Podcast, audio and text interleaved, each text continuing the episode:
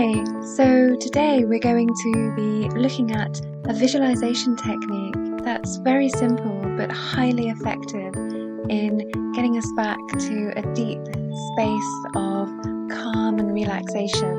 And I've used this for many, many, many years, and I've become so familiar with the room that I've created so that now I can do the first part of the visualization and walking up the stairs, and then instantly I feel a deep, deep sense of calm. So, this is just another way of accessing this deep, still center that's within all of us all the time, but we can forget it in the busy hurry and rush of our days.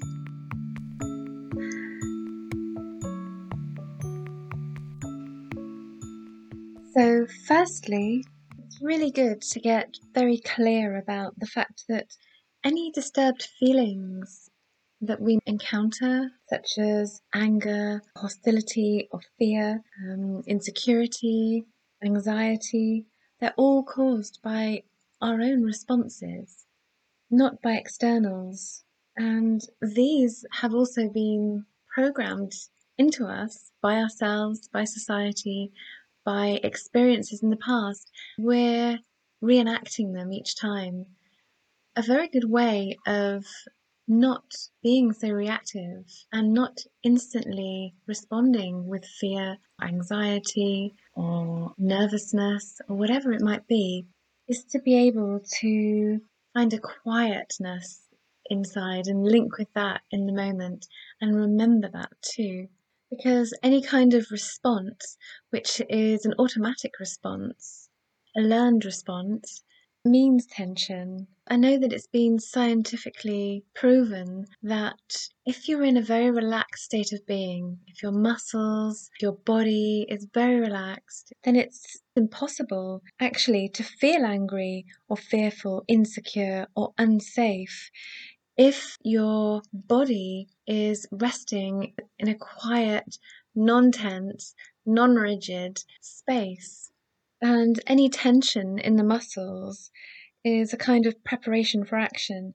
So, you know, a getting ready to respond, whether that's to fight or flight or freeze, it's that kind of alarm or rabbit in the headlights or deer in the headlights kind of fearful, instant reactive response. And that's felt so much in the body. And we often have these instant responses in our bodies as responses to certain events or situations or being with certain people. It can be triggered, and it's a deep body memory that has affected us in the past and it repeats without us thinking about it. And that can be a repetitive pattern throughout our whole life.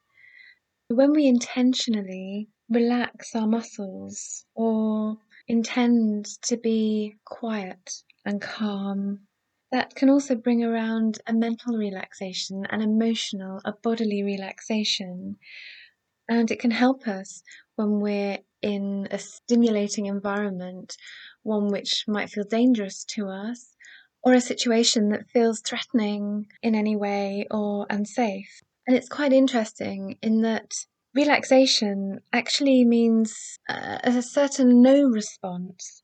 So, if you have relaxation techniques or meditation as a daily practice, you're providing yourself with a kind of protection from disturbing stimuli by maintaining this relaxed attitude.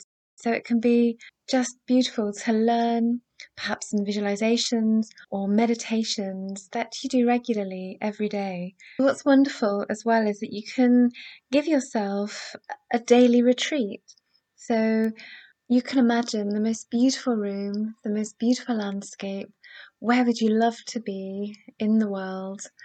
And you can recreate that in such visual, tactile, sensory detail that you can retreat there every single day. And it has been noted that the brain can't really tell the difference between a highly imagined event or the actual reality of it happening. So, So you can renew yourself in your own meditation every day. And for some people, having a, a visual can help them with this. And you can find this space inside for protection, rest, and recuperation, a space where nothing can touch you, a space where you're always fresh, rested, and whole. So, this is just as the still center that's within us, a quiet center deeper than the deepest ocean, just infinite, and it's never disturbed, no matter how rough the waves are on the surface. This is a far, far deeper space. And you can equate this with a visual space. So, a room that you've built in your imagination, a room that you can retreat to, you can eliminate tensions, worries, pressures, stresses, and strains, and become refreshed. And it enables you to return then to your workaday world better prepared to cope with it. So, this is all about learning to return into this quiet, tranquil center that is always within us. And a very good way of doing this is building for yourself in imagination a room in your mind. And you furnish this room with whatever is most restful and refreshing to you. You can choose the landscape. Where is it? What is the aspect of the room? What do you see when you look out of the windows? What paintings are on the walls? What do you have on the bookshelves? Are there favourite poems on the table? If you like poetry. And the colours of the walls. Which are your favourite colours? And if you could choose, you know, and, and what about the furnishings? So the, the comfiest, squashiest sofa. How about the rugs, the beautiful softness of the rugs on the floor? And what would it smell like? Would there be fresh flowers in vases? And what flowers would they be? Would there be a cat sitting on the sofa who curls up to you when you sit down with your bare feet on a lovely, gorgeous, thick rug? It could be quite a minimalist room that's simple, not distracting at all. It can be very neat and orderly, but not strictly so, but everything in its place and feeling fresh and you're very happy being here. And perhaps you look out of the window and you see a forest or a beautiful beach with the sea and the waves rolling in. But it's in a gentle softness, perhaps you can just about hear them. And the most important thing is to take as much care in building and creating this room in your imagination as you would if you were making it real. You know, what's your ideal room? What would it be? Your ideal window view.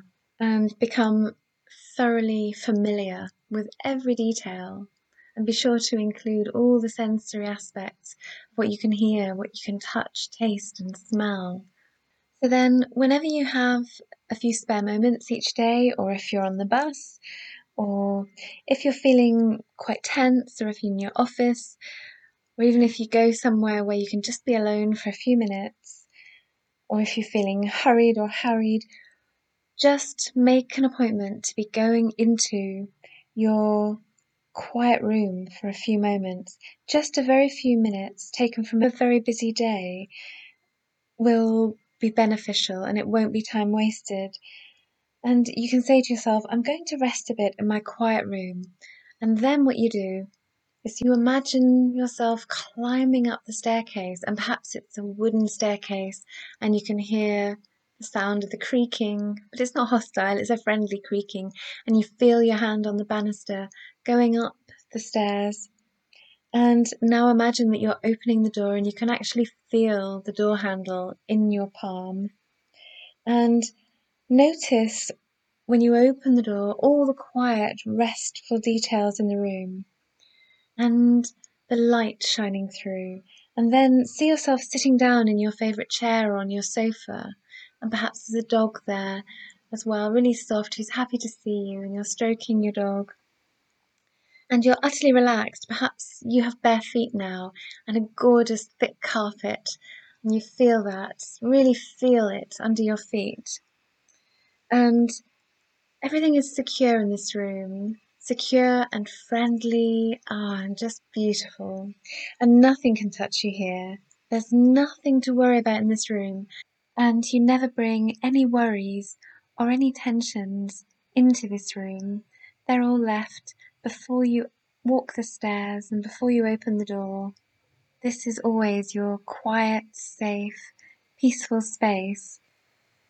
It's a sanctuary and a retreat that we have within us all the time. And visualizing it in this way can be so helpful. And it's a good way of feeling fresh and newly vibrant and relaxed as we carry on through the day, always returning to this tranquil center. So, after a little while resting in this beautiful room, you can stand up from the sofa and maybe stroke the dog or the cat, and then you slowly walk to the door, again feeling the beautiful rug under your feet, just feeling the sense of the room. And when you're ready, you open the door again and you gently close it behind you and you walk back down the stairs and into the everyday flow of your life. And it can be returned to for years and years. And it becomes such a familiar space, such a friend. Another way of returning to the still center. Do hope you've enjoyed this, and please do stay tuned for future episodes of the Grace and Joy podcast. And I hope this has helped, and I hope that you regularly visit your beautiful little room that you've created.